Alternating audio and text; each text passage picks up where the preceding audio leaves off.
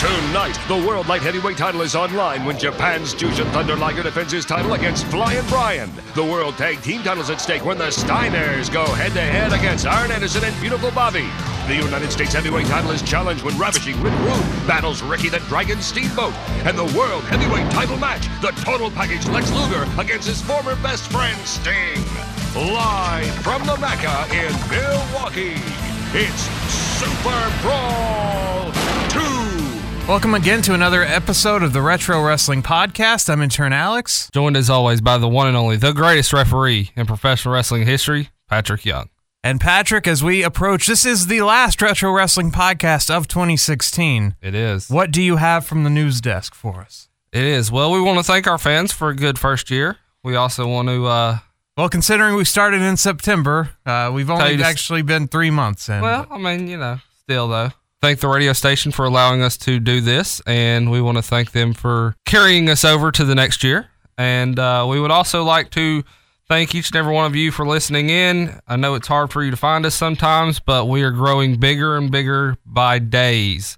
So we want to thank our true blue fans and uh, for writing in and staying up to date with us. However, on the news, Sting has become the head coach of the Dallas Cowboys. Did you hear this? no, not the head coach. He's like the head, like, motivation coach or something. He goes in the locker room and fires him up. Video I saw, he was head coach. no, he's not the head. Although, not he, a man in although he couldn't figure out how to work the copier, so he just beat it up with the bat. So yeah, I, I retired earlier this year and uh, kind of laying low and, and not a whole lot going on and boredom sets in and I'm a huge Dallas Cowboys fan and I hear they were looking for a, an intimidation coach and so shot in the dark I know but I applied for the job and I got it. Erica, how you doing? Stupid copy machine. Just just a little love tap. Oh, is that right? Yeah. Oh, there's a whole like uh, parody video about I it. I think that's what the whole the whole skit thing was about. All right, I'll- parody. I'll put it on though. It's it's hilarious actually. It's really funny because people just keep staring at him. He's all painted up face and everything. It's it's pretty funny. they don't understand the stinger. Natalya turns heel and admits The Nikki- attack, yeah. yeah, Nikki into the uh into the door or whatever happened. So uh, yeah, Survivor Series taking Yeah. her out of the team. Yeah. Yeah, that wasn't a big shocker because uh, Carmella said it was Natalya that did it. Well, I mean, I love the fact that they finally are giving her some some well deserved attention. Well, yeah, she gets to go against the number one lady in the company. I mean, number two, I guess, behind Charlotte. Yeah. This is Miss, Mrs. John Cena, basically. So, Yeah, but they're never getting married. and well, that's, As, what Natalya says, you know. it's a good way to incorporate the Total Divas and make you, you know, I would never watch Total Divas, but if they keep incorporating it into storylines, maybe I'll turn it on every once in a while. Well, yeah, I mean, it goes right back to the next one with uh with Miz getting slapped by uh Renee Young.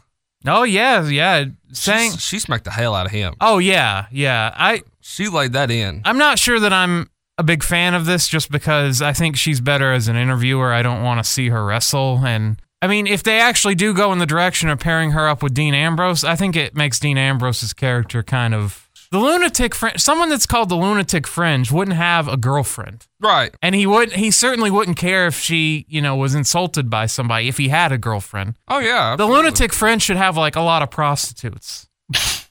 I mean, he should. So I think it kind of ruins his. Unless they're going in a dirt where they're changing his character. You know, make, make him start wearing suits instead of uh, make Renee the controlling girlfriend and make Dean Ambrose start wearing suits and ties and start. So the exact opposite of Lana and Rusev, pretty much. yeah, where yeah, where the woman's The woman's In charge. the power. yeah instead of Rusev, where Lana's sort of subservient to him. But Right. I, I actually kind of like that idea. I mean, Dean Ambrose, I think his character is just kind of I, there's nowhere to go with him They've uh as a face, especially.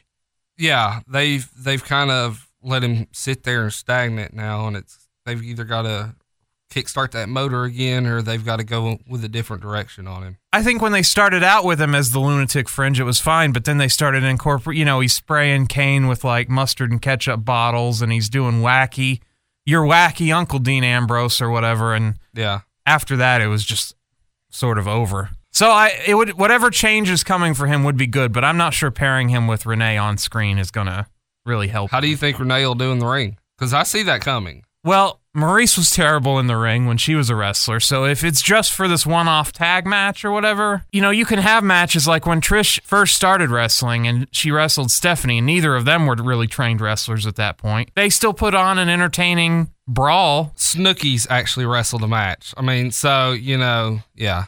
Yeah, if they don't have them try too much, Yeah. keep it short and simple and Let the guys do the work and, you know. have the women get in there and catfight for a second and then tag out or Yeah. whatever. And that's Yeah. that's all you can really do. All right. In April, a movie uh, trailer came out for WWE, and a lot of people don't know it exists. But I have, I'm ecstatic about this movie. Uh, the Resurrection of Gavin Stone is coming out January 20th.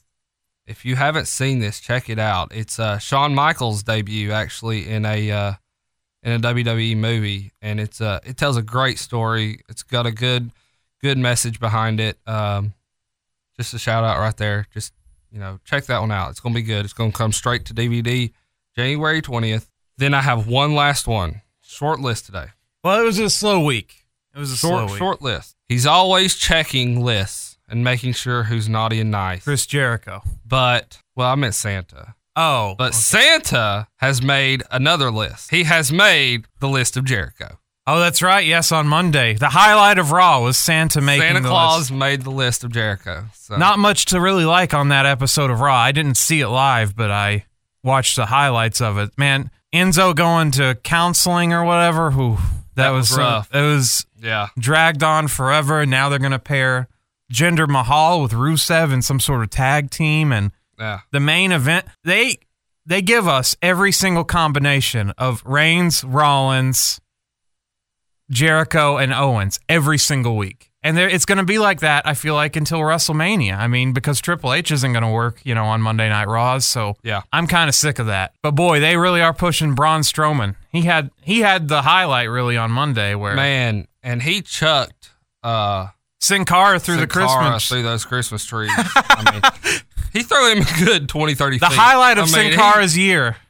He, threw him a good 20, 30 feet. So that was uh yeah. It was really- pretty funny. That was funny. And uh The but- abominable uh, Strowman. yes, there you go. in a couple years when he's al- you know when he's already been to the main event and it's going back down i'm sure they'll dress him up like a snowman So okay, rumors are going around that Braun Strowman is going to hit Brock Lesnar up for WrestleMania, and that is a oh fight. it's definitely got to be goldberg and lesnar See, that's what I'm thinking. But I'm thinking if Goldberg wins, they go a different direction. Goldberg wins the Rumble. You have Lesnar get eliminated by Braun Strowman. Not only is Lesnar mad because Goldberg made him look like crap, now Braun Strowman made him look like crap. He goes back. They kind of they split off. Goldberg gets his title run. Brock break out into a into a little run. What do you think? well i've also thought i've also heard that taker might be in the rumble this year so maybe taker breaks off with goldberg and then they break strowman off with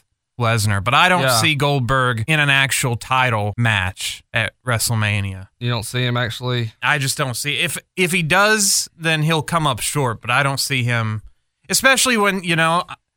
I don't think he signed a long term contract. You know, I think Yeah. that this is just a per appearance thing. So until we see news pop up that he signed a long term deal, then I mean he's going to be in the Hall of Fame. I think he's the headliner of the Hall of Fame. This year? Yes. Okay. And then I think actually I think pairing him with Undertaker would be better than the Lesnar match because he beat Lesnar so decisively in that Yeah. Survivor Series match. I can't. I don't want to see it again. That's where I'd like the direction to go. Well, again, Sting was questioned about is it going to be him and Taker at WrestleMania this year, and Sting says he would love to have that happen, but he just doesn't see, he doesn't foresee WWE. They're not going to clear allowing. him. Yeah. That's what he said, clearing him to step back in the ring. But that that is strictly all on their decision. It's all on their time. But that he he'll do anything that they want him to do. yeah, it's unfortunate, but they're in a position where they've made such a big deal out of taking injuries more serious that they can't. They just can't let him back. Yeah, So we're never going to get our dream match. one day maybe One day on the independent circuit, the, it might actually happen. But yeah, So- those guys could just do what they should do is when when Undertaker finally hangs it up, they should just go on a tour of them putting on that match in small arenas all over the you know world. Oh, it'll sell. Yeah. they'll make a lot of money. They could go to the Georgia Dome and sell it out like nothing on a, an independent show. I mean, just saying, hey, it's going to be Undertaker versus Sting. Yeah. You can't see it on TV. No. Can't get it anywhere else, even though their combined age is well over 100 years old. So. Oh, I saw you post the uh, the trailer to the Flair 30 for 30 though this Yes, week. I did post that on my Facebook page. Really not very revealing trailer. It's just No, him it's- saying that he has the best clothes and the best cars. He he just cuts a normal Ric Flair promo. Right. But with uh, 30 for 30 next year, we get the XFL documentary in February, and then at some point, the Ric Flair one. So I'm really looking forward to those two. I am too. I've been waiting for the Ric Flair for almost uh, six months now. So when they announced it, I just hope that it's not too much Ric Flair kayfabe. I hope that they really they really dove into the true. like his financial troubles and all the Yeah. wi- all the divorces and getting into the fight with Charlotte's ex-husband and with Bram, I guess, and just all the stuff that's happened to Ric Flair and uh, just came in. Ric Flair on December 23rd was sworn in as Clayton County Deputy of the Clayton County Sheriff's Department in Clayton County, Georgia. So there you go. Now we have to call him Deputy Ric Flair. The 16 time world champion is now a Clayton County Sheriff's Department deputy. So yeah. So someone was gonna get pulled over by Ric Flair. Somebody will get pulled over by Ric Flair. and then he's gonna get and he's gonna get chopped in the chest. Yes. he's gonna disable you. You know, it's gonna be hard for a giant stretch limo patrol car to be out there on the streets That's chasing down the bad guys. Yeah. And, you know, who's going to drive him because Ric Flair doesn't drive? And I mean, he's not gonna be able to chase the criminals through the yards because he doesn't want to get his gators dirty. And you better not touch him in the head, man. He'll bleed like crazy. He'll bleed just from looking at a bad guy. But that's all I've got news wise. What do you have? Uh, that was pretty much it. I guess since it's in the end of the year, can you think of match of the year? Who would you put for match of the year in the WWE? I'll limit it to that. No, I'm gonna go SummerSlam AJ Styles John Cena for my match of the year. I was thinking that one, but then I started to go a different direction with with Goldberg and Lesnar, even though it wasn't, you know, but the hype around it and the way it has exploded. But yeah, no, I agree with you. You're just with athleticism and the hype around it and everything. Yeah, I got to go with or I mean, Cena and AJ as well. yeah. yeah. And who would your superstar of the year be? Oh, the resurrection of Goldberg. Wow, that's a good pick. I was I thought you were gonna go with uh, James Ellsworth for some reason. I want to, but he let me down on This Thursday, week, man. yeah, he got demolished. He let me down, dude. You know, I think that match would have gone differently had it been had it taken place two weeks ago when it was supposed to. I think it would have been more of a match, but they were in a hurry to get this thing over with, and Yeah. so yeah, he just got squashed. But now he's got a thing going with Carmella, so now he's uh he's in a new program. So Yeah. still a focus part of SmackDown. Sold a lot of T-shirts this year. I wish him all the well, man. He has turned a long time career into something that only Mick Foley has been able to do. Other My superstar of the year, I'm going to give it. I'm going to give it a tie. Basically, I'm going to say that AJ Styles and Charlotte are the superstars of the year because I think Charlotte has really improved Charlotte, yeah, from where she was at the beginning of the year to where she is now. I think she's improved. She's probably the most improved. AJ Styles was already the best yeah. in the world. so. Fourteen pay per views, and she's undefeated in all fourteen pay per views this year. Not only that, just her mic work has gotten a lot better. Slapping Ric Flair a couple weeks ago was pretty cool. I mean, oh, she's as, a, a, as a heel, she's straight up over. she's their uh, yeah, she's their big superstar. So, uh, so yeah, yeah. No, you're right. I I might have to change mine to uh to your pick as well, AJ Charlotte, because I'd forgotten all about Charlotte Flair. Charlotte Flair has really dominated this year. So we go from a Flair that dominated this year to a Flair that was absent in 1992 in WCW. A big loss, and you could tell from this pay per view he was sorely missed. It was a this was kind of a rough pay per view, somewhat. Yeah. Well, the crowd I thought was very dead. This was uh, February 29th, 1992. It's Super Brawl number two at Milwaukee Theater in the Mecca in front of 5,000 fans and 5,000 mostly quiet fans for most of the Only night. five thousand fans. Yeah, Wow, very they small. crammed them close to that ring. Then I'm sure whatever ticket you bought, yeah, they said come on down Yeah. and and gather around. first come first serve kind of thing. But that's why, yeah, it was dark around the back areas, so you couldn't see up in there. But a big contrast to the pay- to Great American Bash 1990, which had like 15,000 fans, And they were crammed in there. Yeah. but they were going nuts the whole time. And Yeah. and so even even if you have small smaller crowds, if they go crazy, it makes up for it. But Super Brawl 2, the crowd was just not feeling it that much. And uh, if they had Ric Flair, I think it would have uh, helped out quite a bit. Add some star power to this. Easy E and Tony Schiavone welcomes us. They give their opinions on all the title matches that'll be happening tonight. We go backstage with Missy Hyatt. She says she'll be backstage tonight. Yes, we, we know that because we saw you backstage. Uh, the dark match we missed. Uh, we missed a good one here. Big Josh versus DDP. Unfortunately, Oh, we didn't wow. get to see that, which would have been what DDP. I mean, started wrestling probably around this time, so Yeah. this would have been one of the very early DDP matches. Big Josh used to come out with a grizzly bear. really? Yeah, he used to come out on a chain with a grizzly bear, That would have been awesome. and uh, or I've seen him. They must not have had the bear. That's why this I've seen him only match. a few times do it. Yeah, so for like big big shows, big events. So yeah, that would have been cool to actually see that match. Jim Ross is in the ring and he announces the new addition to WCW. It's the debut of Jesse the Body Ventura on commentary. They originally thought they had some big WWF guy signed, so they teased a big debut at this pay per view. They couldn't get the big WWF guy to sign, so they brought in They got Mayor Jesse Ventura, not governor yet. Jesse the Body still. He's not quite the mind yet. No, he's mayor. He's mayor of what? He's a he's mayor. A mayor of some city in Minnesota? Yeah. At this point in time, he was mayor of Minnesota The entire state of Minnesota. Or some city. Yeah. Whatever. So now Jesse is going to be doing the color commentary with JR. He comes out on a motorcycle. Jesse Ventura has on a tie dye shirt, a WCW hat, sunglasses, and a frilly leather biker jacket, like a an Yeah. Indian jacket. Yeah, like an Indian jacket. Yeah. JR asks uh, Ventura if he has any predictions. He suggests that JR should have a cowboy hat and he'd look like JR Ewing from Dallas. Oh, look. So this is where Vince stole the idea from. the- yeah. I never even thought about that connection to the guy on Dallas being named JR with a cowboy hat and Jim Ross with a cowboy hat. But Jesse Ventura, That is brilliant, actually. well, I bet now JR loves his hat now, but Yeah. when he first got the hat, when Vince made him wear the hat, he hated it. Yeah. So it's it's really weird how that worked out. Like, Yeah. I get the gimmick got over, I guess. I We- love the cowboy hat personally. Now on JR. Yeah, but it sucks for for uh Bradshaw. Well, he doesn't wear it. No. That's the thing about the hat is that at least when Jim Ross had the hat, well, on camera he had the hat on when he was sitting at the table. Yeah.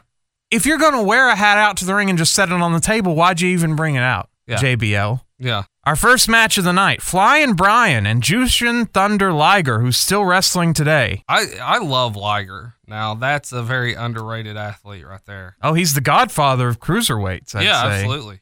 24 years later, this man's still in the ring today. It's Yeah, we just saw him on uh, Takeover earlier this year. Yeah, and he worked uh he worked the Battle of Los Angeles for PWG, I think earlier this year, Yeah, so I think he hit. Uh, he also hit Ring of Honor this year. So gets a lot of always wrestles in a mask though in uh in America. One in Japan few- sometimes he doesn't. I was gonna say one of the few people that I've never seen his real face. Oh, well, don't go to his Wikipedia page then because Is it on there? Yeah, he's It's a good thing he wears a mask. Is I'd it? say. Uh, this is well, it's also a good thing when it keeps you you never age. Yeah.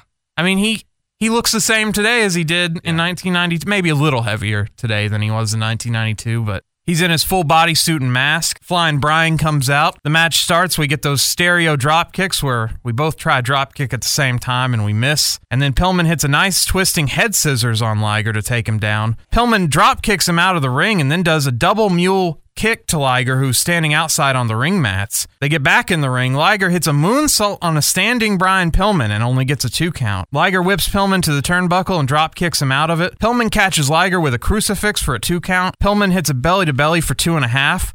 Liger decides to focus on Pillman's leg. You got to ground that high flyer, Brian Pillman. So Liger locks in a figure four. Then Pillman gets a USA chant going because he's the only American in the match, so USA, why not? And he reverses the pressure in the figure four. They roll to the ropes and it gets broken up. Liger locks Pillman in a very painful looking modified crab, almost like a Walls of Jericho uh, Boston crab. He gets out by using an enzuigiri. Somehow Yeah. works his way out and hits an enzuigiri to get out of this Boston crab. Very unusual. Liger hits a rolling senton off the top rope to Pillman, who is standing on the mats below. Very impressive. Pillman rebounds with a springboard clothesline to get back into the ring. Then Pillman suplexes Liger to the mats from the ring apron. Pillman whips Liger to the ropes for a power slam. He gets a two count off of it. Liger hits a bridging German for a two count, and Liger sets Pillman up on the top rope for a superplex. Pillman counters and hits his crossbody, and Liger kicks out before the ref's hand comes down for three, so he kicked out of Pillman's finisher. Very unusual that someone Yeah. kicks out of finishers in 1992. Liger hits a power bomb on Pillman, but only gets a two count. Pillman counters Liger, who was going for a. It looked like he was going for a Styles clash. Pillman DDTs Liger, but he's too close to the ropes. They hit flying headbutts on each other after hitting the ropes. They jumped and headbutt each other from the ropes. Liger superplexes Pillman, but Pillman kicks out at two. Liger goes back upstairs, misses a flying headbutt. Pillman bridges Liger and wins in 17 minutes of very intense light heavyweight action. And now Pillman is the light heavyweight champion of the world Yeah. again. And I hate to I hate to say this, but this was match of the night. Yes, right out of the gate, and Just the like- crowd loved it. Standing ov- not a standing ovation, but a big pop. And then they do the uh, the respect spot, Yeah. shake hands, hug Yeah. each other. Two faces going at But it. yeah, so. right out of the gate, man, this was match of the night. And we're only going. Yeah, we were only going down. We it was not going up. You started at the peak and you worked your way down for this for this show. yeah. I love this match. I thought Yeah, this I match would hold up very well today. Even Yeah. uh, I thought Pillman he kind of used uh, grounded offense a little too much, but Well, I mean, he had some great aerial in there too. So, Yeah. and, and some major major moments of aerial. So it, it yeah, it's forgiven. Missy Hyatt is backstage with Terry Taylor. He's going to face Buff Bagwell tonight. And I noted here he's wearing Million Dollar Man's suit. It's that black with the gold trim suit. He stole that from Ted DiBiase. It's the tailor made man. No, that was They have the same tailor then. that was an Eric Bischoff. Terry Taylor flipped back and forth between WCW and WWF like several times. I don't see how in the world that they can um how they can they can get away with doing doing the tailor made man gimmick. Something tells me Vince would have stopped to it pretty quick. Well, I, I doubt he got to wear that suit jacket again. That suit jacket, it was the same million. It was It the was same. identical. Yeah. Yeah. Terry Taylor, like I mentioned, he went back and forth between these two companies probably more than anybody else. You, he would go back to the WWF a couple years later, then come back to WCW a couple years later, and then go back. He- He'd do two years at each one and keep going back and forth. Yeah, the he- former Red Rooster here. Yeah, the Red Rooster, the tailor made man. Uh, I liked him when he was just straight Terry Taylor, and back in the old NWA days. Taylor says that he keeps telling Buff Bagwell he could be like him and have all the girls and all the money if he wanted, but he's got to let Taylor take him under his wing. So this is a, a guy that wants to be a mentor, and Buff Bagwell's not going to turn heel and join Terry Taylor. Marcus Alexander Bad- Bagwell. And he had a poofy haircut here, a, a bouffante. Yeah, this was like a Jheri curl kind of. No, it's like a, I don't know, it's like pressed. I, it's it very, was weird. Yeah, it was some some grandmother. it's poofed up and slicked back at the same time. Yeah, it was weird. It was. I don't even know what to call it. A contest winner, Barry Abrams, gets to announce the uh, participants in this match. This would have been a dream job for you, Patrick. You could have announced your heroes coming to the ring. He's in very weird attire, this contest winner, though, because his top party has the suit on. He has a suit, and as we zoom back out, we see he's in basketball shorts Yeah. and basketball high tops. Hey, I guess he didn't dress for this occasion, and they only had they didn't have any pants that would fit this young man. And Either you know, that or they wanted to do it as a joke. I don't know. Or he wanted to do it as a joke. I don't really know, truth. the crowd didn't like him. He briefly gets booed by the crowd here just Yeah. for doing an annou- for announcing the people in the match. He did Yeah. fine, I thought. Taylor is half of the U.S. Tag Team Champions with Greg Valentine. Thank goodness he's not on this show. You why do you not like hey time He out. sucks Why do you not like Greg Valentine? because he sucks, man. I don't like how he sells moves. He's one of the worst selling. Like when Flair gets chopped and then waits a couple seconds and falls on his face. That's good to do one time a match. Greg Valentine, watch WrestleMania 4. His match was Savage. That's all he does. That's the only way he knows how to bump is to get hit Yeah. and then fall down on his own time. Which is probably why he's probably still wrestling on the independent circuit today is because he's never took a he never took a bump in his life the right way. Like so that's why I don't like him. And he's just hideous ugly. He's uh, one of the ugliest men I've ever seen in pro wrestling. I like Greg Valentine. Of course you do. I have not a lot of notes for this match. I say Bagwell gets his ass kicked for the entire match. Pretty much, yeah. And then he gets a roll up with the help of the tights, so he kind of does turn heel at Yeah. the end of the match. He gets a roll up and beats Terry Taylor, but then Taylor hits his finisher on Bagwell, so he gets all the heat. And so, what was the point of this match? Absolutely nothing. I don't really know why this match was even on on the card, truthfully, except as a spot filler. Uh, there's a couple of other matches that I think I'm like, why is this even happening? This next one, though, we'll just go ahead and skip this match because it was terrible. But this next one, though, Cactus Jack takes on Ron Simmons. yes, which since we have already seen Wrestle War 92, we know where this leads to. Right. Harley Race is in the back though, and he tells Missy Hyatt that Luger's in the best shape of his life for the main event tonight. And he's going to be the champ tonight, and he's going to be the champ tomorrow. You're right, though. Cactus Jack is out now. He comes out to organ music. It's sort of like an Undertaker knockoff theme song. It's not Yeah. Mr. Bang Bang or whatever. It was very It's kind of creepy. yeah, it was like it was almost yeah, it was like funeral march music Yeah. or whatever. Ron Simmons is out next. He gets a big pop from the crowd. Uh, the match starts. Simmons eats a big boot from Mr. Cactus Jack. Then Cactus hangs himself in the ropes, which is how he lost an ear. Yeah. Why would you keep doing? Why would you do this? This is the most dangerous thing I think you could possibly do. Yeah, it- Aside from just slamming your neck on the ground as hard as possible. He is the only man that I know that is like, sure, let's do that spot. Because other guys, you'll say, hey, you want to try the Cactus Jack, which is known now as, as, as a Foley spot or Cactus Jack spot. Do you want? And they're like, no, I'm not that stupid. So I don't understand why he would want to.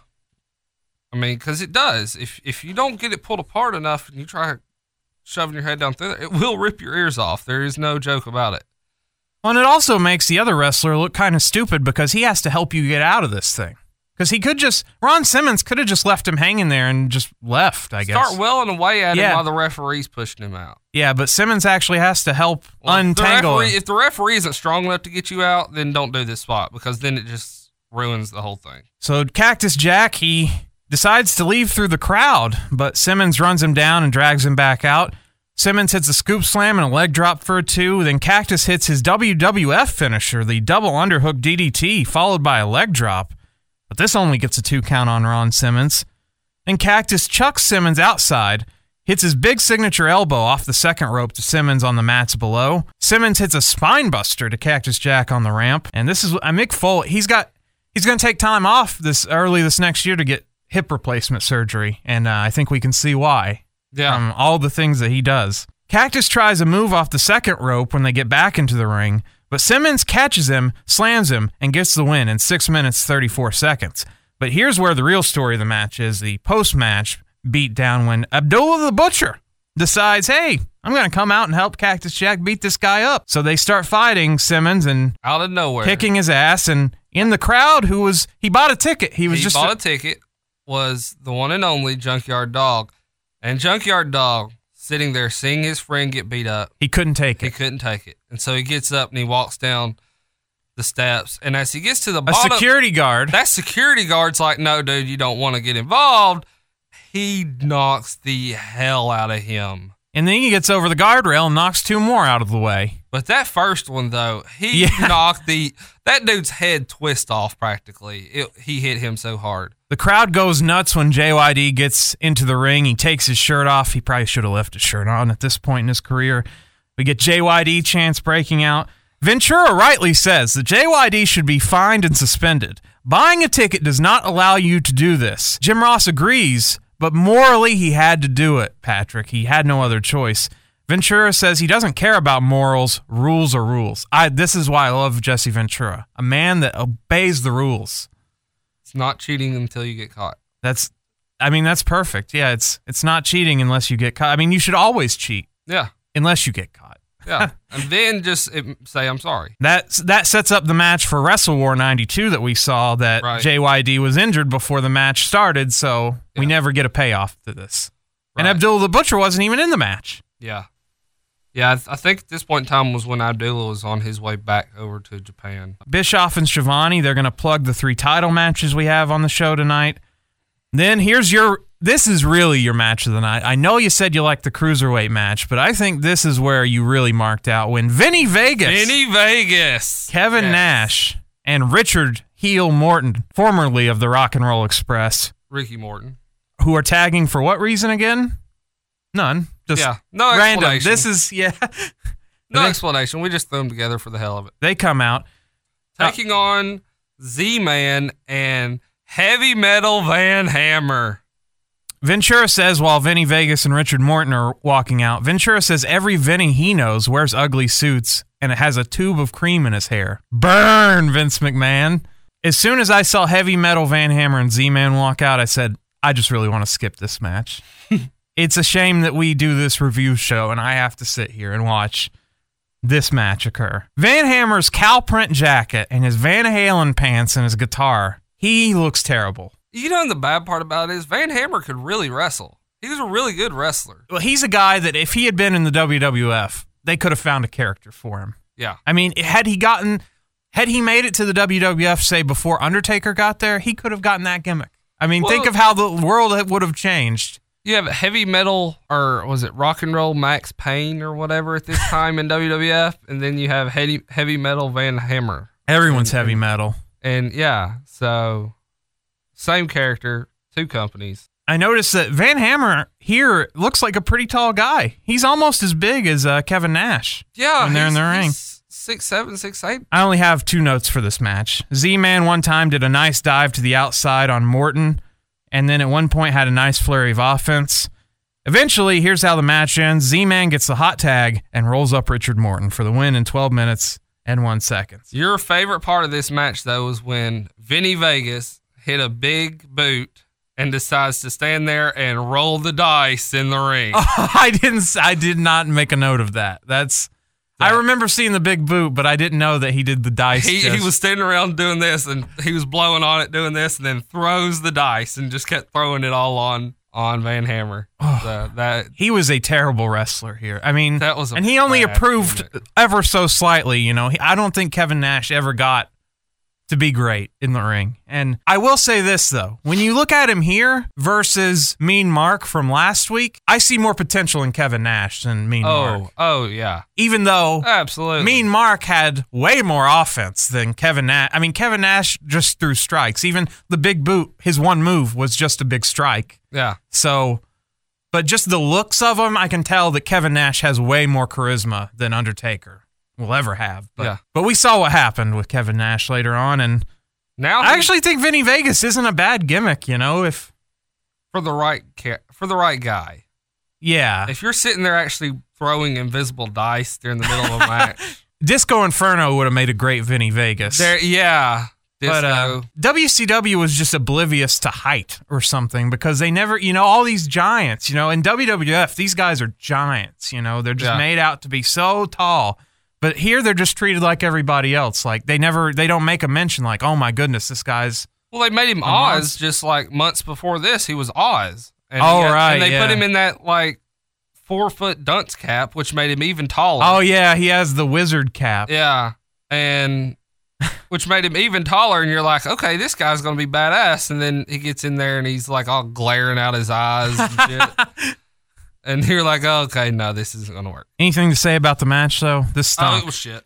this was this was bad. This should this should have been cut. I wouldn't have even put this on a Saturday night's main event. And I knew when I saw Richard Morton walking out with him, I was like, Ricky Morton's in to take this pinfall. I mean, there's no doubt about it who's getting pinned in this match. Bischoff and Schiavone preview Barry Windham and Dustin Rhodes taking on Larry Zbyszko and Stunning Steve. This all comes down to what all stems back to when Zbyszko slammed the door on Barry Windham, Windham's limo and he slammed it on Barry Windham's hand. And do you know where that took place at? No. Right here in Chattanooga, Tennessee, at Halloween Havoc 1991. A One- date that will live in infamy for Barry Windham. One of my favorites, actually. This my- was a good angle. WCW didn't usually ran- do angles They like ran off of this with uh with the tag team of Barry Windham and Dusty Rhodes. They ran this ran straight off of this this Halloween Havoc that was here for a good two years. Well, and Zbyszko got a whole nickname. Now he's the Cruncher Yeah, because the the sound the door handle or the door made on uh, the hand.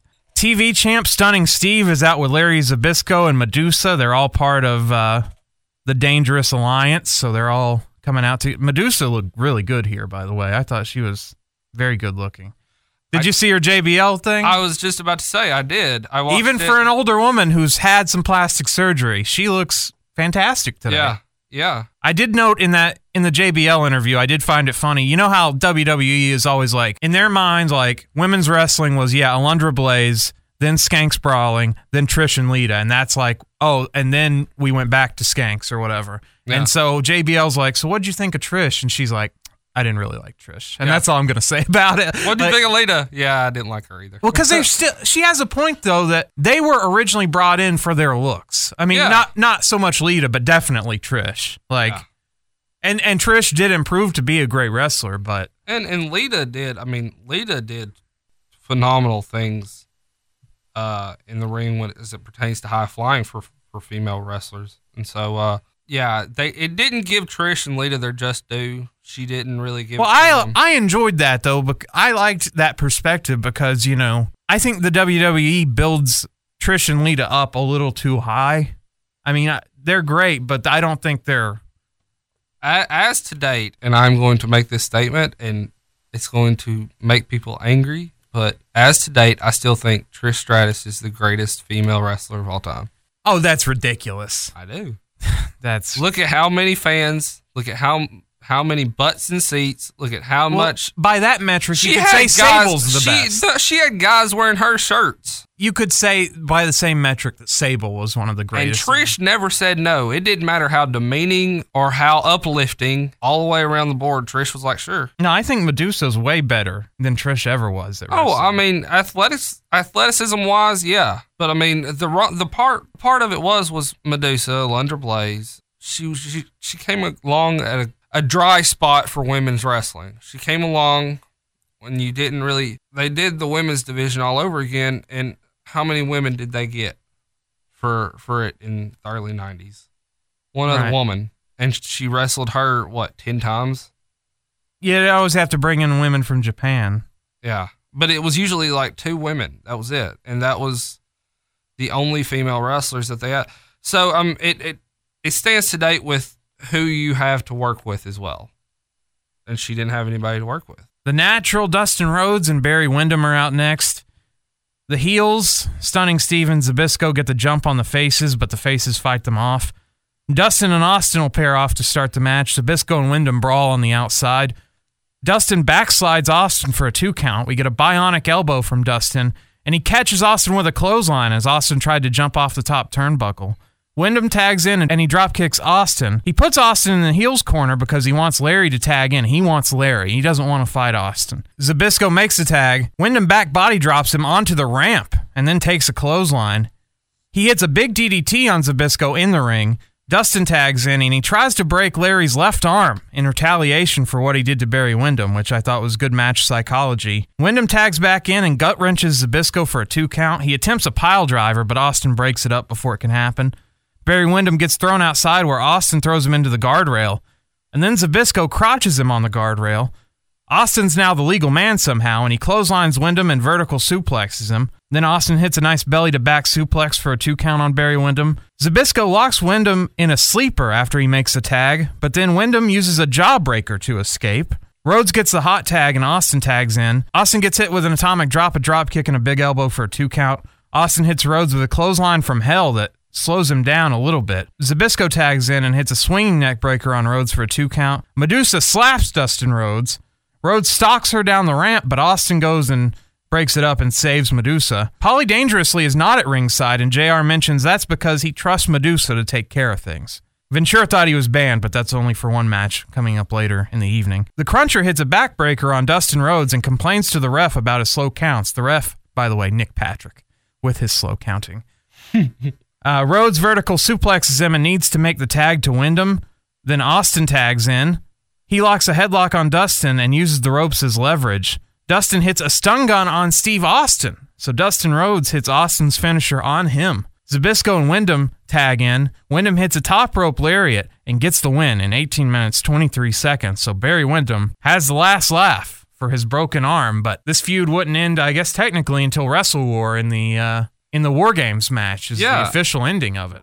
And then and for this tag team, like I said, they still ran another year and a half probably with this tag team. Oh, with Dustin and uh, Barry Yeah. Windham. running off of the Halloween Havoc. He saved him from getting his hand getting his hand chopped off basically or something like that. Yeah. Jushin Thunder Liger still wrestling. Here we are, Dustin Rhodes still wrestling today. Yeah. I mean, just it's really, really crazy to to think that this guy's still in the business and still performs at a very high level. Mm-hmm. Yeah. Missy Hyatt is backstage with Ricky Steamboat. Well, she wants to get an interview with Ricky Steamboat, but the ninja is guarding the door. The ninja's not letting her in. Why does a face like Ricky Steamboat have a manager called the ninja? This seems very odd to me. This is to help him get Focused. focused, get in, get with one. Get one with his chi like uh like some kind of karma There you thing. go. So the ninja says, "Oh no, you can't go in there." But then he does open the door, and you see there he's meditating. He's got candles everywhere. He's like in a trance. And then a fire. Yeah. once. Just a green I, fire. I thought he was like doing magic tricks or something in the in the dressing room. Medusa says she wants in there, but the ninja won't let her. So she smacks the ninja.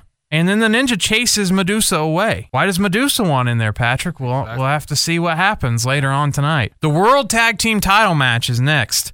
And I have to say, for all the Steiner Brothers matches we've watched on this show, this is the first one that sort of let me down. Oh, and see, uh, I was going to make that that statement because they're taking on beautiful Bobby Eaton and Arn Anderson. On How could this be on bad? paper? On paper, that would be the greatest tag team of all time. Because Bobby Eaton is the greatest tag team wrestler ever, and Arn, Well, I mean, Arn's not far behind. and Arn's not far behind him.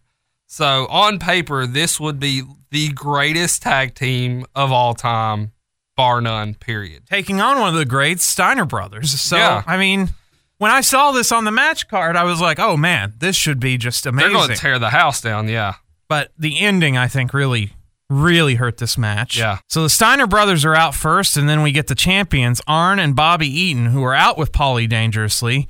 But before the match can begin, Paul Heyman gets kicked out. The ref announces that the president of WCW has ordered him banned from ringside. So as he walks to the back, he trades places with Medusa. So now Medusa is going to help out the Dangerous Alliance once again. Bobby is going to start out with Scott Steiner. We get a nice fireman carry takeover slam on Bobby, a spine buster to Bobby, a belly to belly on Bobby. Bobby's selling. Yeah, Bobby love I mean, he's he loves to sell. I mean, Yeah, he this, does. This guy makes everybody look like a million dollars. Arn and Rick Steiner tag in. Arn is hesitant to engage with Rick Steiner. So Rick kicks Arn in the head while he's on the floor, and Arn is scared, so he backs himself up and ends up crotching himself on the turnbuckle to get away from Rick's head kicks to uh, his downed head. Rick hits a clothesline and a big power slam on Arn Anderson. Then Arn and Bobby bail outside to regroup with Medusa to try to figure this thing out. Scott tags in and spins out of a double team wrist lock that was applied to him from Arn and Bobby. He like backflips out of this thing. Then Rick hops in and clotheslines him over the over the ropes. The crowd goes nuts for the Steiner brothers. Once again, they are so over. They just the crowds love these guys, especially Rick. Rick is still the uh, the star of the family. Arn tags in Bobby, who drags Scott to the ramp, but he takes a tilt-a-whirl slam on the ramp for his trouble.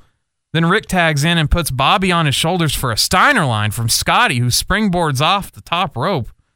Very impressive. Rick Steiner knocks Bobby and Arn's heads together. Then he tries something off the top rope, but Bobby knees him in the balls as he comes off the top rope. I haven't seen that before. No. Very effective, though. Oh, it was effective. All right.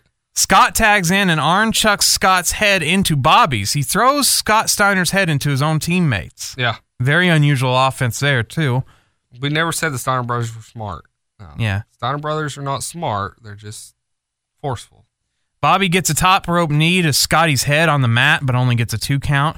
That's not the Alabama jam or whatever, right? That's just a leg drop. That's just a yeah. That's So this was a knee. I think this was more vicious because this was a knee. the top rope knee. Yeah, I think that's actually a more devastating looking move. Arn tags in and hits a DDT on Scott Steiner, who kicks out of three cover attempts by Arn. If you don't get the first one, why not try it two more times? Wearing Scott, him down. Scott locks a body scissors on Arn, but Arn turns it into a Boston crab. Rick gets the hot tag and cleans house. Arn puts Rick on his shoulders. Bobby dives off the top rope, but Rick counters it into a shitty looking slam. We yeah, saw it was this. supposed to be some kind of a power slam, like kind of like a scoop slam, or you know, shoot him off the ropes, power slam. We've seen the Steiner brothers do this before. But he just couldn't get it. It just looked like shit. It looked bad. Yeah, and then he he almost broke his own neck falling with him. So Yeah. I mean it. Good work. Rick hits a top rope bulldog on Arn Anderson, who gets some powder from Medusa, some freedom powder, and throws it in his face. Rick Steiner takes a fistful of powder. Arn gets the powder and throws it in Rick Steiner's face. Rick Steiner's confused, and Patrick, he assaults the referee. He belly to bellies the referee. Yep. Then a new ref comes out, which is definitely not how we do things in pro wrestling. We don't just send another ref out. No. Frankensteiner from Scott on Bobby, and the Steiners are the winners when Scott gets the, the gets the three here, even though neither man is legal. Yeah. But then the refs have a conference and rightly reverse the decision and DQ the Steiners for belly to bellying the referee So your winners are beautiful Bobby Eaton and Double A Arn Anderson, despite losing, despite losing. despite getting pinned. So referee Patrick Young, if you make a three count, if you were called out to replace the other ref, Okay. which you should have said no to anyway, Okay. because he'll get up eventually. Eventually. But you make a three count because you are now the ref in charge. Isn't your decision final? Nope. What? Nope. The referee who was in charge of that match, the referee whose match was assigned to him, the assigned referee makes the final decision. Period. Okay. Wow, that's it. I did not know that. See, I thought that whoever makes the initial decision, Nope. The assigned referee to that match has he is he is over that entire match and his decision is final. JR and Jesse mentioned that the illegal men were the one in the ring for the three count. And also, Ventura mentions that, yeah, they made the right call because you can't belly to belly a referee and keep going. Yeah. Missy is backstage with the ninja again. Ricky and the ninja then walk right past her when she tries to stop them for questions, so they're they're not talking. The time for talking The is over. ninja has gotten just a little bit chunkier, just saying. Yeah, yes. Yes, this is one of If you were watching this on TV, it's very predictable what's going to happen in this match as soon as they walk out. If you were at the live show, you probably wouldn't have noticed because you didn't even see the backstage stuff. Yeah. But the ninja has gotten quite chunkier since we saw him chasing Medusa off. There's no poly dangerously allowed ringside for this U.S. title match. Champion Rick Rude comes out first. Now, Rick Rude gets the biggest heat. Oh my god. It drowns him out. It, his is- song is drowned out. He is trying to do his whole Sweat hogs. sweat hogs. You inbred hillbilly redneck fat sweat hogs. Let me disrobe myself and show you what a real man looks like. Every time he tries, they are so loud you can't even hear him over the microphone. Yeah, it's nuts. I'm gonna And- include it in here. Yeah, because, he and then he tries again and he and like on the sixth time he's like, "Fuck it, I'm gonna do it." And if they can't hear me, they can just get over it. yeah, it was it was nuts. It this was- was the only time the crowd woke up all night, and it was Yeah. just to boo Rick Rude. Let's listen to the U.S. champion.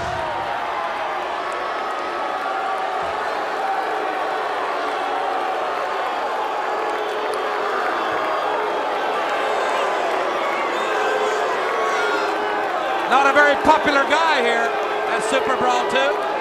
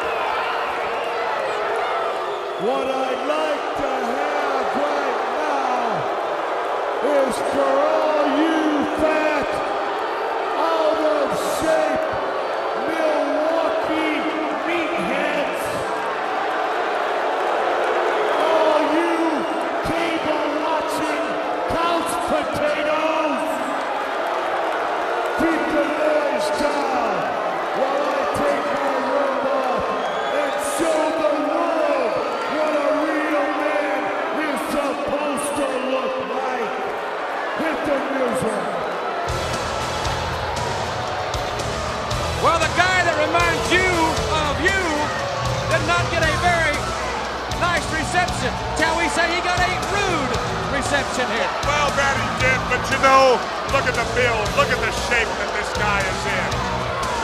Did you ever look like that? Oh, I'll tell you. Look at these women. They can't believe it. Rick Rude tells the crowd, Listen up, you Milwaukee meatheads, you couch potatoes. Keep the noise down while I take my robe off and show you what a real man looks like. Ricky Steamboat is out with the ninja, who, yes, looks a little big to be a ninja. And so as soon as I saw this, I thought, well, I know what's going to happen here. I can see it a mile away. I don't know what you're talking about. Steamboat does great arm drag takeovers and then chokes Rude. Steamboat locks in an arm bar and smacks Rude arm, uh, Rick Rude's arm on the turnbuckle. So he, this is the story of the match. He wants to work Rick Rude's arm for some reason. He can't hit the rude awakening if he does. Good point. He'll get it in an arm bar. He'll kick it. He'll thr put it against the ropes and hit it. Then he does a hammerlock slam onto Rick Rude's arm, which is behind his back. It looked nasty. Good strategy so far. He hits a crossbody for a two count. Ventura asks JR if he's going to buy that cowboy hat. JR says he'll think about it. he eventually did buy that cowboy hat. Rude hits a clothesline on Dragon, on Ricky the Dragon Steamboat, but it hurts his arm even more. That left arm, he hurt his own arm to throw this close. He could have just hit it with the right arm, but Rude hits a swinging neck breaker and a pile driver. So now it's Rude is going to work on Steamboat's neck, and Ricky Steamboat is going to work on Rick Rude's arm. So that's the story of the match now. Steamboat locks Rude in a figure four, which now he's changed his strategy to the legs temporarily. Rude gets to the ropes rather quickly. Rude clotheslines Steamboat from behind on his neck. Rude climbs to the top rope and smashes Steamboat's head, and then does it again. So he's going to break Rick Steamboat's neck here. Rick Rude locks in a sleeper. Steamboat gets out and locks it on Rude, and he escapes with a jawbreaker. Steamboat superplexes Rude off the top rope. Steamboat then climbs upstairs and cuts Rude down with a big strike. He's going to go do it again. He's going to go hit his big top rope crossbody, his finishing move. But before he can, the ninja turns heel and hits Steamboat with the phone. With a, pho- a ninja had a phone. It's really Yeah. weird. Had a big singular phone, Yeah, I, d- that's weird. I didn't know Big- ninjas carried cell phones. big brick phone. That's how they call for backup. Oh. And the match ends in 20 minutes, 2 seconds. Your winner by DQ, Ricky Steamboat, which means the U.S. t- title stays with Rick Rude. What'd you think of this match? Oh, it was a good match. Oh, I really enjoyed it. I hate I hate that it had to be a fuck finish. It had the potential of being match of the night. On paper, you put the two of them together, they're going to tear the house down. Uh, I think they dropped the ball. Yeah, I I thought the match it had potential. It was it was a little too slow Yeah. for my for my liking, especially when you know how fast that both of these guys can work at. Yeah. But they had to fill a lot of time because the main eventers, let's face it, Sting and Luger don't know a lot of wrestling moves. Yeah. So they can only go so long. So these guys are going to be This, go out there and fill 20 minutes. this was your main event, per se, really. you know. if you like wrestling, this was your main event. Yeah. Yeah. Yeah, kind of disappointing and I hated the fuck finish. Like yeah. like I said, it's weird that it makes Steamboat look like an idiot because he wouldn't notice, hey, the ninja's fatter all of a sudden. Yeah. The ninja's different. And he doesn't know Chinese and Japanese. Good point. Here's this American. He doesn't know how to speak Chinese or Japanese. Yeah. And he's got a ninja that only speaks Japanese Yeah. as his manager. Yeah. Can't tell him shit. I can't talk to him.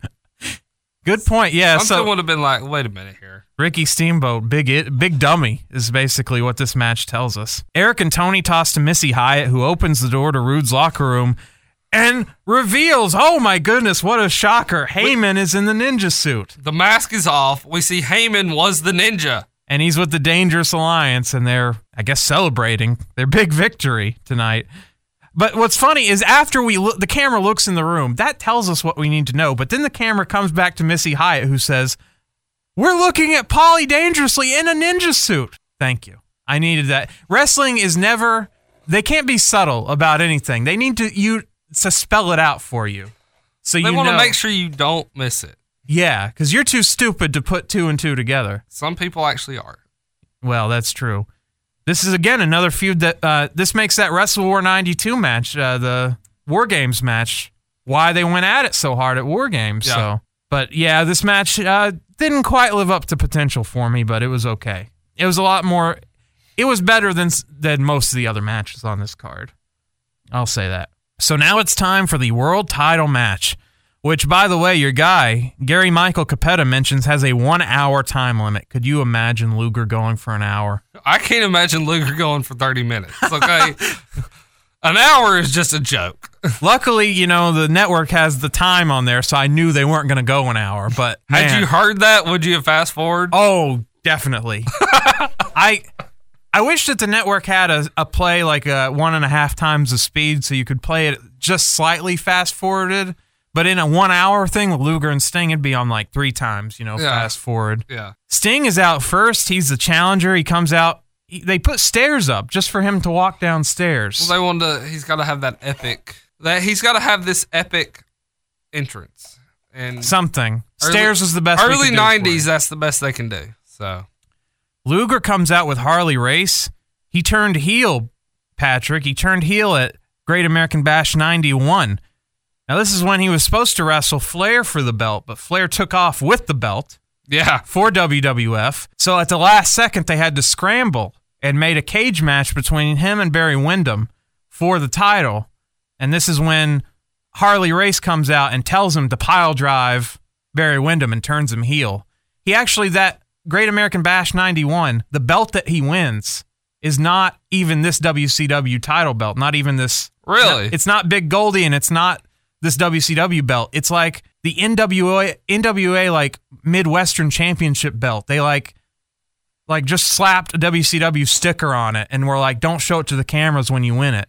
And he pile drives Windham on this belt. So it's like a focus piece of the whole storyline. So the belt that he won that night, he couldn't show it to the camera because it was just, they didn't even have enough time to make a fucking belt. I mean, that's how amateur hour WCW was like. Well, I think it almost was kind of a. Was it a no show on Flair's part? Like, hey, I'm gonna They thought they thought that they could work it out until the very last minute. But asking Ric Flair to be Spartacus was just too much for Ric Flair. He wasn't well, going to do that. and then they sent him to get. They sent Doug Dillinger and two North Carolina Sheriff's Department deputies to Ric Flair's house to get the title. And Flair said, "Do you have my money?" Yeah, he wanted his forty thousand dollar deposit back. And he, they're like, "No." Well, then you're not getting the title. And by law, he was cor- he was correct in doing that. Yeah, And so they didn't get the title. and they showed up on WWF TV. Yeah. Nuts. Yeah. What's odd about this match is this this is Luger's last match before departing for the World Bodybuilding Federation. This is his very last match until Monday Nitro 95 when he shows up again. So, He he was looking a little more jacked. Oh uh yeah, you could tell Narcissist is on the way here yeah, because because he was, yeah, he was steroiding his ass out pretty much. Yeah. Also, what's odd about this match is that so Luger's contract, he had a number of appearances that he had mm-hmm. a number of matches he had to wrestle in 91. yeah, And he did all of them. So he was basically telling them, I'm not going to, like, you're going to have to pay me to show up to wrestle these last few matches. So he wasn't even on Saturday night. He wasn't even on TV for a good month. for like December till now. yeah, So the fans haven't even seen him. Like, Sting has had to carry this program all on his own yeah, the hype around this match, like the crowd was no. I mean, that's why the crowd was dead. It's just like, why am I excited about this match? yeah. A shoot interview with Lex Luger from a couple years ago. I'll put it at the end of the the podcast where he talks about the decision to jump to the World Bodybuilding Federation because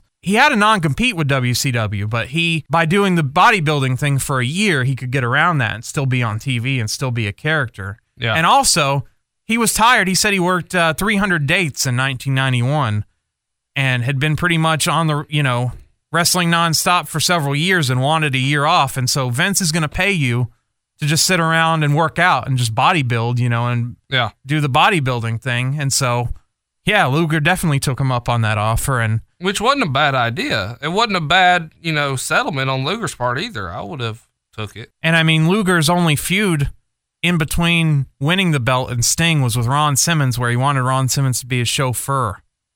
So that oh, so Luger's a racist. Oh wow, this is like some man. We could get away with stuff like that today. I'm gonna tell you right yeah, now. Luger was like, "You want to join my crew?" And Ron Simmons is like, "Hell yeah, I'll join your crew." And then Luger's like, "You'll be my chauffeur." So that was that was the feud for Halloween Havoc uh, 91 was Luger and Ron Simmons fighting over being a limo driver. That's right. And it happened here in Chattanooga. Another, correct. yeah. Well, oof. I don't know if we want to remember that. Then they are fighting for the ugly WCW World Title belt, not Big Goldie. What do you think of this belt? I like this belt still though. It's okay. It's a uh, it's a lot better than the world title we got today. Oh, it's better than yeah any current belt we have. Did you see how they replaced the uh, New Day's title belts? So now they're silver. They're Oh, with a red strap, and they have silver coins instead of copper coins on the front of them. But they're the best looking titles right now that WWE has because they look like actual belts somewhat. Yeah, yeah. Until that UK belt shows up, because I think that's the best. That looks belt. yeah, that looks badass. Somebody has actually gone out and already recreated that UK belt on the uh, the video game. Oh, cool. I'll be downloading that soon then. Well, I think this one. What makes this one so ugly is coming from Big Goldie to this belt is like yeah, yeah, a big drop off. The whole reason I picked this pay per view, by the way, is because this is one of those. This is very odd to me because Luger and Sting, it's like Arn or Arn and Flair, basically like two guys that yeah they wrestled some matches together, yeah, but for the most part were always friends yeah. on screen. Even when Luger was a heel in like 95, 96, like Sting was like, yeah, you're a heel, but you're still my best friend or whatever. So. That's I just wanted to see a Luger Sting match to see what that was like. Boy, I made the wrong choice. It So- was it was it was shit. It was bad. Yeah. So it starts out. Here's how you don't want to start out. Well, you can start out a match like this, but you can't do it the way they did.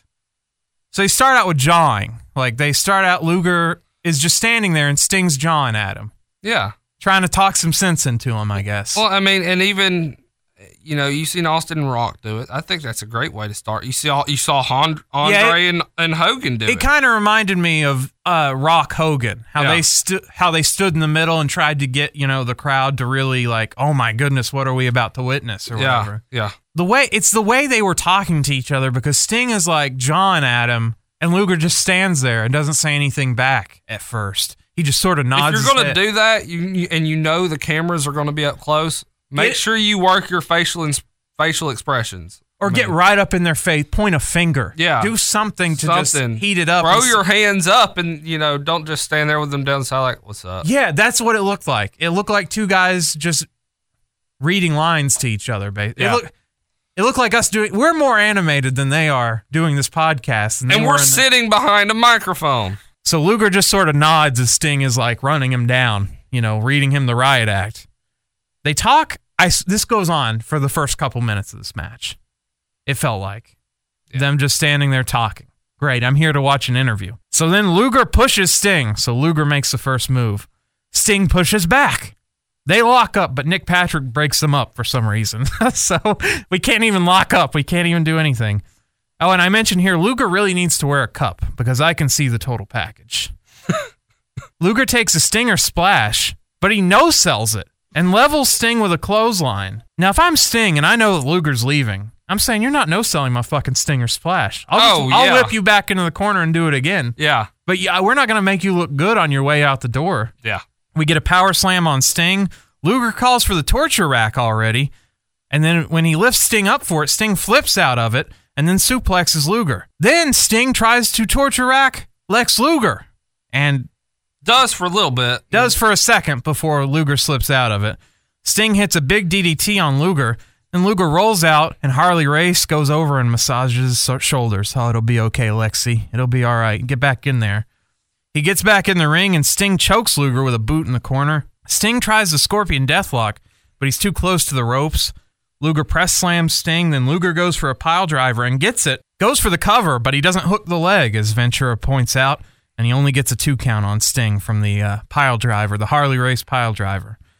Sting hulks up and relentlessly strikes Luger, slams Luger's face down into the mat and rubs his face in it. Race tries a pile driver on Sting on the outside of the ring, but Sting gets out of it. Sting climbs up to the top turnbuckle and hits a high cross on Luger and wins the match. Anticlimactic ending to a slow, prodding Yeah. main event world title match. Especially when we just watched Flair make Sting look like a million dollars. This is how to make neither guy look like a million dollars. Basically, we really, I really miss Ric Flair on this show, Yeah. and he wouldn't be back for another Year and a couple half. of years. Yeah, and then uh, in the meantime, Sting gets into his program with Vader, which is entertaining, but it's not. This is, I would say, this is we're heading into the darkest WCW era before like Vince Russo gets there. Yeah. This is the the downtime and a downtime in the business in general because you have the steroid scandal in WWF and you have Hogan leaves and uh, Ultimate Warrior leaves and so just the star power is just dri- drifting away. Yeah. This is when you're starting the new generation Yeah, and all that. And so you ha- you have wrestling, but you don't have it's not it's not hot. you don't have your your mega stars. Yeah. So it's yeah. So what'd you think of the show overall? It was shit. I'm gonna say it's a little bit better than shit. It's it's better than Final Four. Uh, Uh, no, yeah, I agree. It was it wasn't that bad. Uh, there was actually some pretty good matches on there. I just I, like I said at the start, uh, after Jushin Thunder Liger and Brian Pillman, it it went downhill. There wasn't no there wasn't no coming Yeah. back.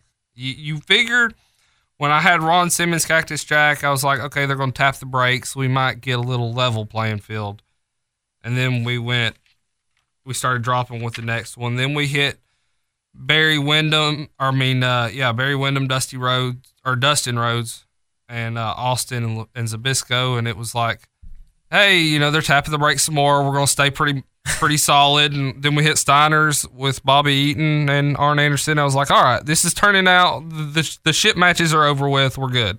We're going back up. It stayed plateaued, and then your main event just left it. Your main event. we fell off the cliff. Yeah, this you, was you uh, reached the end of the world on the main event. You just had nowhere to go. Nowhere to go. Yeah, it was very much peaks and valleys on this pay per view. Yeah, you start out on a peak with uh, Pillman and Liger, then you drop way down for Bagwell and T- Terry Taylor. Then you say, okay, Ron Simmons, Cactus Jack, we're good for a while. Oh, Van Hammer, up, down again. Yeah. Barry Windham, up, good, good again. Oh, Arn Anderson, Bob Eaton, this is good. Recruit, this is okay.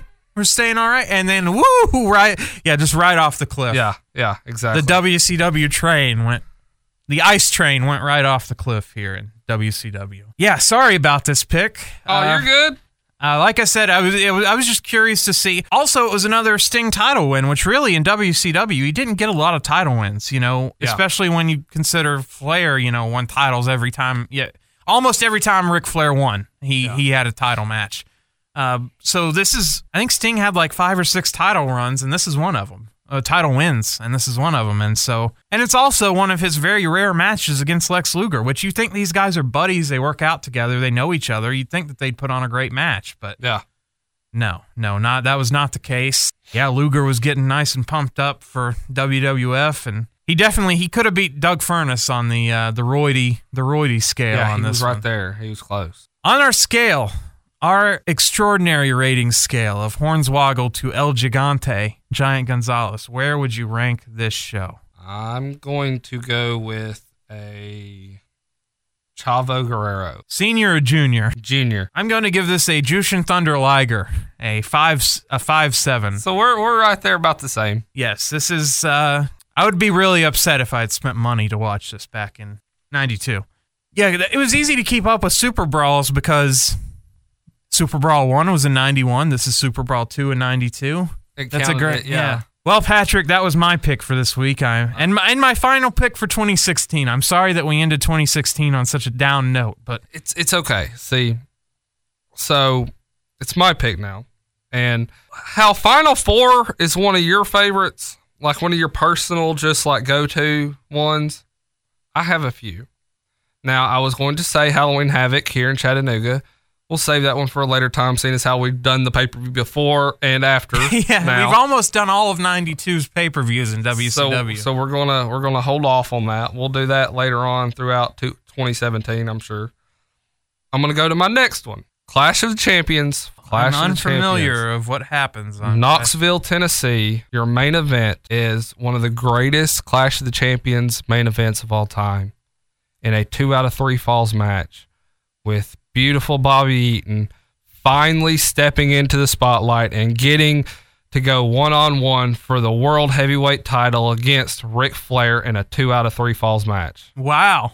I never knew that Bobby had a world title shot. And- June 12th, 1991. So one of Flair's final WCW matches before he departs. and he he goes out on a high note because this match, athleticism wise, this match is phenomenal. And they gave it away for free on TBS. This match is one of those. Hey kids, you better s- sit up and watch because this is how it's done. Also on the card, here's what we have to look forward to. You mentioned we mentioned uh, Vinny Vegas. Well, he'll be uh, appearing as Oz against Johnny Rich, Dan Spivey and Big Josh, Dustin Rhodes, Terry Taylor, Sting, Nikita Koloff. Hey, that's a good match.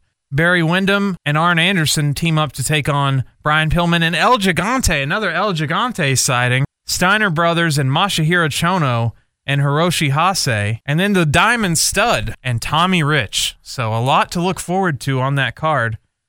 Uh, not of these. Uh, looking at the, I don't want to give too much away, but the uh, everything except the main event is a very short match. So this will be an easy watch. Yeah, it'll be an easy watch. I'm glad it's an easy watch to start 2017 because Super Brawl 2 not so much an easy watch at certain points. I'm starting show. this on a high note. I'm Starting Yes. this off with a high note.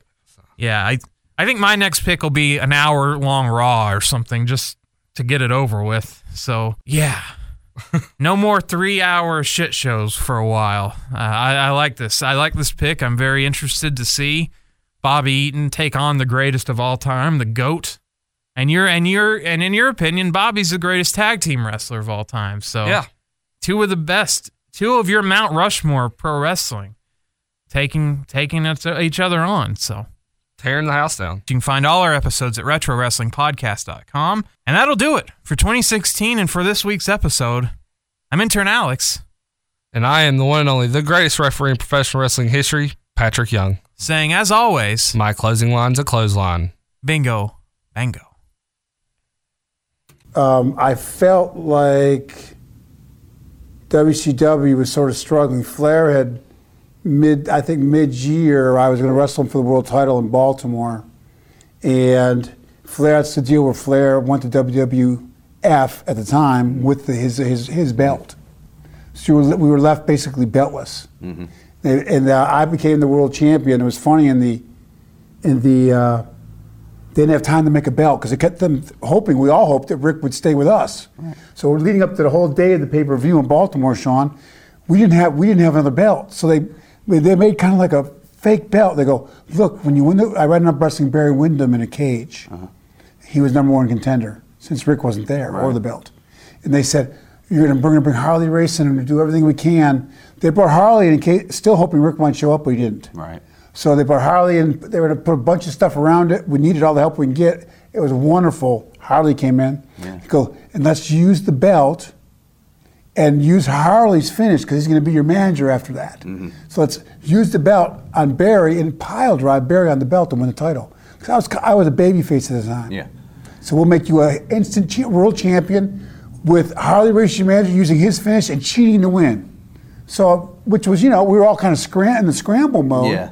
And uh, and uh, but they told me, but don't hold the belt up towards all the camera guys, ringside, everything, because they go, be it's not, it's not the real belt. Yeah. Not that we were going to really fool anybody, but I thought that was kind of humorous. Yeah. Uh, the way it all came down.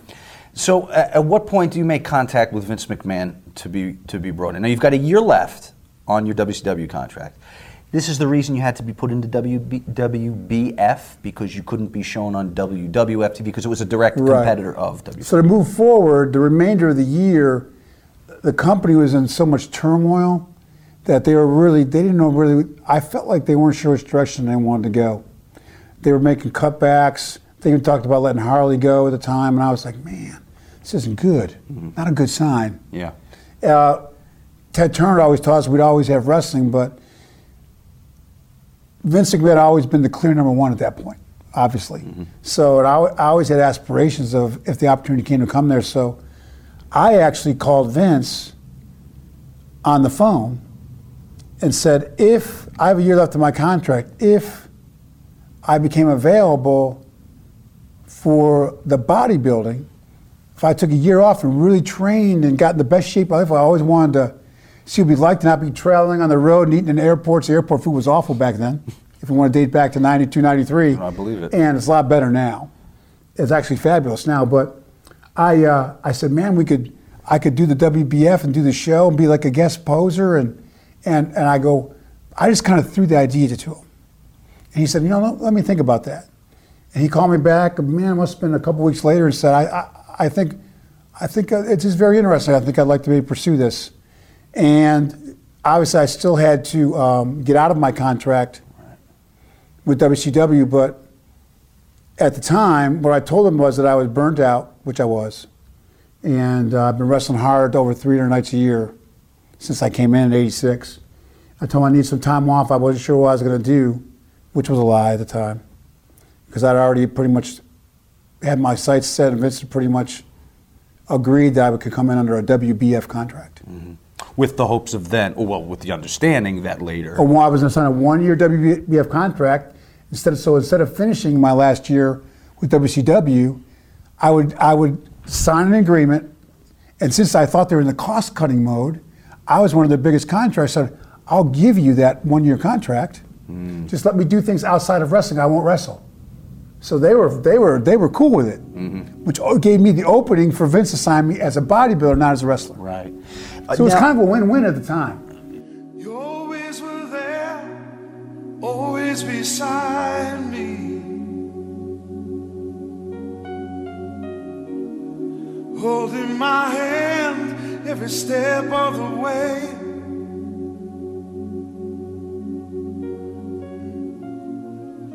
Through these eyes, you could do no wrong. In these eyes, you were brave and strong. In my heart, those days live on. You were my